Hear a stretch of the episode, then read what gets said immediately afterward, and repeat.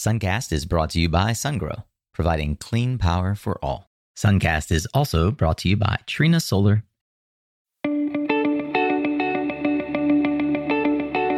Hey there, Solar Warriors. I'm Nico Johnson, and this is Suncast. Each week, I pull back the veil on the life and business insights of clean tech entrepreneurs building the most noble and impactful companies of our time.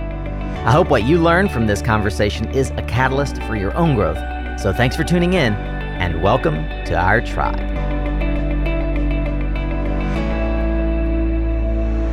Hey, welcome to a new week, Solar Warrior. Here we go. This is Two for Tuesday.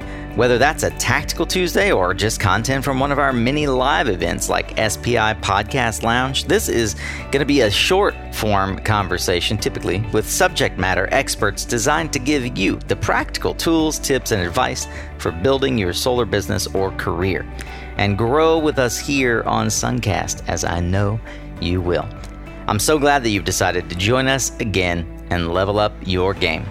Remember, you can always find the resources and learn more about today's guests and recommendations in the blog at mysuncast.com. So get ready to tune up your skills, Solar Warrior. Here we go with another powerful conversation on Suncast. And hello, everyone out there. This is Christian Roselund, U.S. editor at PV Magazine. This is the Podcast Lounge, sponsored by Radiant REIT and produced by Suncast Media. It's uh, September 26th, and I'm joined by Rosana Francescato of the Clean Coalition, and we're going to talk microgrids. Rosana, thanks so much for joining me. Thanks so much for having me. It's great to be here. Yeah, definitely. So, we've talked a lot over the years about the work that Clean Coalition has done. Um, certainly, it, you know, it's an interesting development from the initial advocacy for the feed-in tariff contracts, rebranded clean contracts, uh, to really becoming a a technical expert that's able to provide in-depth knowledge about uh, behind-the-meter energy resources. To now, it seems like microgrids are such a big part of the work that you do. Uh, can you tell me about how that evolution came about and why microgrids are an important area of work for Clean Coalition? Yeah, so we still do policy work, and the microgrid work that we do, designing and staging community microgrids, really informs our policy work because we see what hurdles we run into. And so the Clean Coalition, as you mentioned, starting started out advocating for feed-in tariffs, and we still do that. We still design feed-in tariffs, and we really focus on wholesale distributed generation or WDG, which is commercial scale solar and storage for the most part. Now, that is a woefully underserved market in California and a lot of the United States, and it's the market that propelled Germany to become a solar leader with way less sun than we have. So that has been our focus and continues to be. Now that storage has become more prevalent and also more affordable, we've added storage to the mix. And what's really propelled the move to community microgrids is the need for resilience. Now, there have been increasing natural disasters around the country. And in California, we've had some really disastrous wildfires. So that's led communities to really seek the resilience that you can get from locally sited solar and storage, and in particular from microgrids. Now, I should probably back up and mention what a microgrid is. There are so many definitions of microgrids, but the main thing is that you have energy generation, and in our case also storage, that's important, that can island from the larger grid. So there can be all kinds of different scales of microgrids, but what we're designing is community microgrids that can serve an entire community. And ideally, these would be on a distribution substation area distribution grid area that could encompass one or more substations. And ideally, the microgrids could be connected and sharing energy with one another and with the community. That's a little bit hard to implement now because it takes utility cooperation. We are working really closely with utilities, and that is forthcoming. But what we're doing now to prepare for that ideal that we would like is designing facility microgrids at individual facilities and that can be anything that's critical to a community, like a fire station, a hospital, a water department, communications, infrastructure and sheltering facilities like a school. So it's going to serve the whole community. So let's take a step back here and let's talk yeah. about what microgrids are. Because I, you know, even though this is a term we use a lot, I'm not sure that all of our listeners or everyone out there really understands a microgrid. I remember when I first heard about it, I thought, well, so what is this? You have a smaller grid that disconnects from the larger grid? Yes. And why would you want it? Why primarily would you want to be able to do that? Well, you want to be able to isolate from the larger grid because the larger grid is so vulnerable. We have a very centralized energy system in this country, and we've seen that our transmission lines are really vulnerable. And that's happened in California with transmission lines actually causing wildfires. Now in California, we have the added danger of, or risk, I should say, of the public safety power shutoffs, where the utilities are trying to mitigate the wildfire risk by shutting down some transmission lines when conditions are really dry, hot, and windy, and there's a high risk of wildfires. And around the country, we have, you know, hurricanes, other disasters. There's the danger of cyber attacks to our grid. It's just really vulnerable and aging. So, creating a smaller grid that can island from the larger grid means that you know, with your local energy generation and storage resources, you can keep these critical facilities going, uh, you know, online indefinitely. So, which is amazing. Yeah, and and you know. So when I this is interesting that you talk about reliability because I feel like as someone who's been covering solar and the energy transition for a decade, the thing that we heard over and over again, the big canard was, "Oh, you can't move to solar and wind because they're not reliable." But the funny thing is is that then when i look at the data from nations that have a whole lot of renewable energy denmark has so much I, what they we spend 14 times as much time each year in power outages per person here than in denmark like they just have a vastly much more reliable grid reliable supply of power to the end user germany also very highly reliable and you know when i look at the cause of what's actually causing the outages in the United States, it's over and over again. It's overhead power lines, whether at the distribution level or at the transmission level. Power lines go down, and it's kind of crazy that we, you know, I. I have some friends who are Europeans, and they, they, when they first came here, they looked at these overhead power lines and they thought, "Oh, that's so quaint. This is like a village back home," you know, because well, we don't bury our power lines. It just seems yeah. like we've opened ourselves up to problems. Yeah, I think they have the odd advantage that they had a lot of infrastructure destroyed during the war, so a lot of what they rebuilt is more modern. We've had cases here where in Palo Alto, a mylar balloon caused an outage that lasted for hours. So that's extremely vulnerable. And the thing about a microgrid and locally sited energy, and of course storage added to the mix, which really helps with the reliability issue, is that it brings other benefits to communities. You know, communities are seeking this because of the resilience. They're seeing the really urgent resilience need, but it also brings a lot of economic and environmental benefits. You're keeping dollars in the community, you're bringing jobs into the community. We have statistics on our website about how much every 20 megawatts of solar will bring to a community, and it's, it's really great. And in addition, locally sited energy means you don't have to build as much distrib- uh, transmission infrastructure. So in California, right. in the I think you know you've probably written about this. We have covered this. The huge money savings yeah, that are coming to consumers. 2.6 billion in savings in the 2017 to 2018 planning process because of distributed energy and energy efficiency. And, yeah, and rooftop solar and batteries and efficiency basically yeah. just wiped out a huge bill for consumers. Yeah, and, and I think that that is a really exciting part of how the power system is evolving. Certainly. And you know, as much as I like large solar plants, they don't do that. yeah, I mean, we're not against centralized energy either. You know, there's a place for that. But distributed local energy is really key. And, you know, when you say rooftop solar, a lot of people might think about houses, but there's a lot of commercial scale solar potential. We do these solar siting surveys, and we find huge solar siting potential in densely packed urban areas. And a lot of it, probably about 75%, is on parking lots and parking structures. So right. this is you know, unused roof space that could be used and to help the whole community and bring resilience to communities. Or just underutilized space. I think carport solar yeah. is so interesting because you've taken an area. I mean, our dependence on the automobiles has really led to some unfortunate land planning decisions. But we have all this real estate where we're going to be putting cars.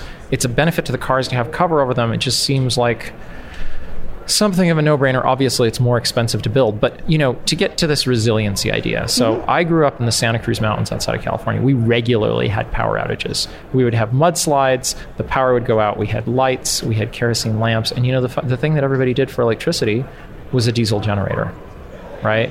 Yes. Like that's the thing that you did. And I understand that some of the early microgrids were diesel backed. So, can you talk a little bit about the transition from diesel backed microgrids, d- diesel genset basically, or whatever petroleum genset backed microgrids, moving over to the solar and storage microgrid?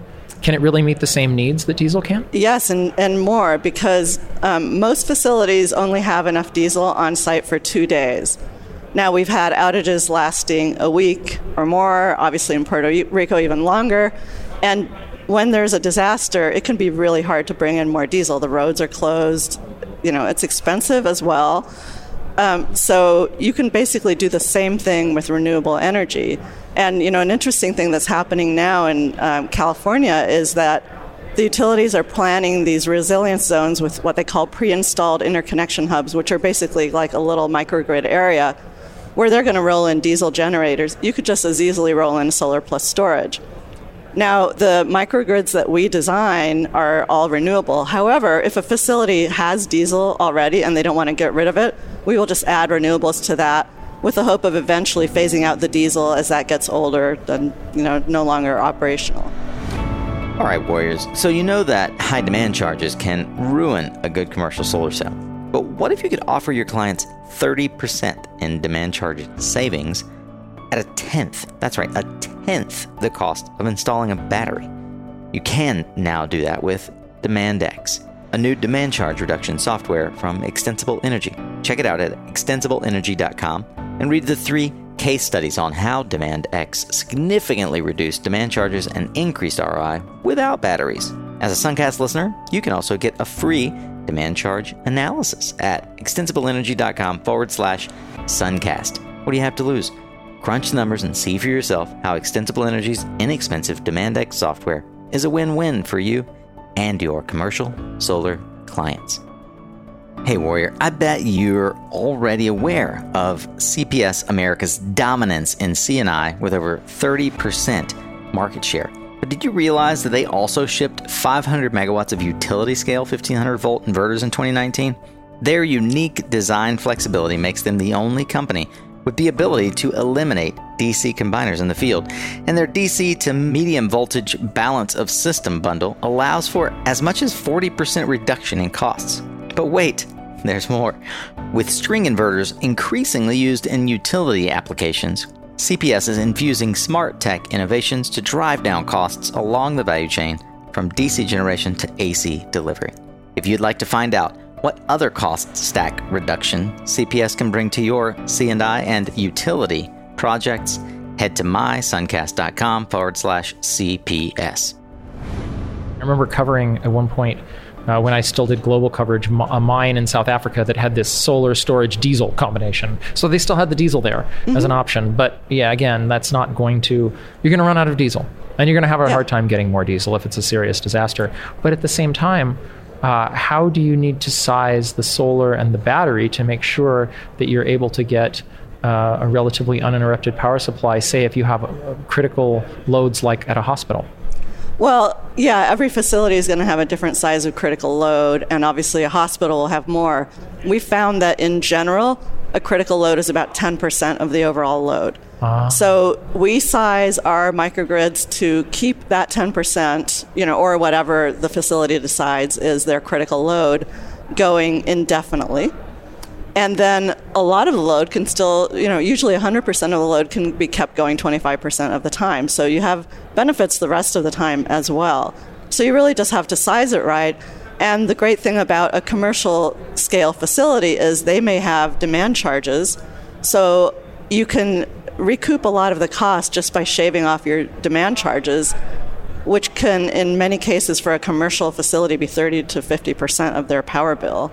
So that's already a big savings, wow. and that makes the economics of the solar plus storage much more feasible. And we're also doing this really exciting value of resilience project where you know everyone understands the significant value of renewables driven resilience but no one's put a dollar figure on that so we're working to do that so that will make facilities more inclined to actually take the leap when they see that the economics work out you know and this is interesting that we're talking about these facilities uh, when I first started off as a journalist, I was a radio journalist, and one of the stories that I covered was uh, what happened to, Harry, to Charity Hospital in New Orleans in the aftermath of Hurricane mm. Katrina and the flooding. Now, the, they did have diesel generators, and fortunately, they had only been able to get the diesel generators and the fuel that they needed because they applied for a counterterrorism grant through the Department of Homeland Security. in the words of the gentleman who got the grant, we told him, well, what if Al Qaeda blows up the levees? so I always think about hospitals when I think about resilience yeah. because I think about okay, people literally died at charity because they could not get power, and it was a it was a big deal, and because they only had so much power and they had to prioritize, you know, keeping people alive, some you know, life support obviously hospitals are the places that most need this kind of resilience where it literally is a life or death matter what are some other locations that are really important that where where this resilience has this, in, where there's this intense need for resilience that are really ripe for microgrids? Well, in California, fire stations. You're seeing a lot of microgrids at fire stations. Um, there's one that Gridscape deployed in Fremont, California, that's already operating. And the first part of our um, Goleta Load Pocket Community Microgrid Initiative, which is in the Santa Barbara area, and that's an area that's really transmission vulnerable. They only have one set of transmission lines going into the area, and they're very disaster prone. They already experienced a really bad wildfire that then resulted in a debris flow in Montecito. And we're working with the fire department there, and they're very on board. We should have something deployed there early next year, in fact. That is a critical facility, super critical for many California communities. And then you have your water infrastructure. So we're also working with the water department. That's going to be big in California as well. And then schools, because they're often sheltering facilities for a community. So we're, we're always looking at what are the critical facilities for a community, and it's not just the hospitals. Right. Of course. That's, those are great insights. Thank you.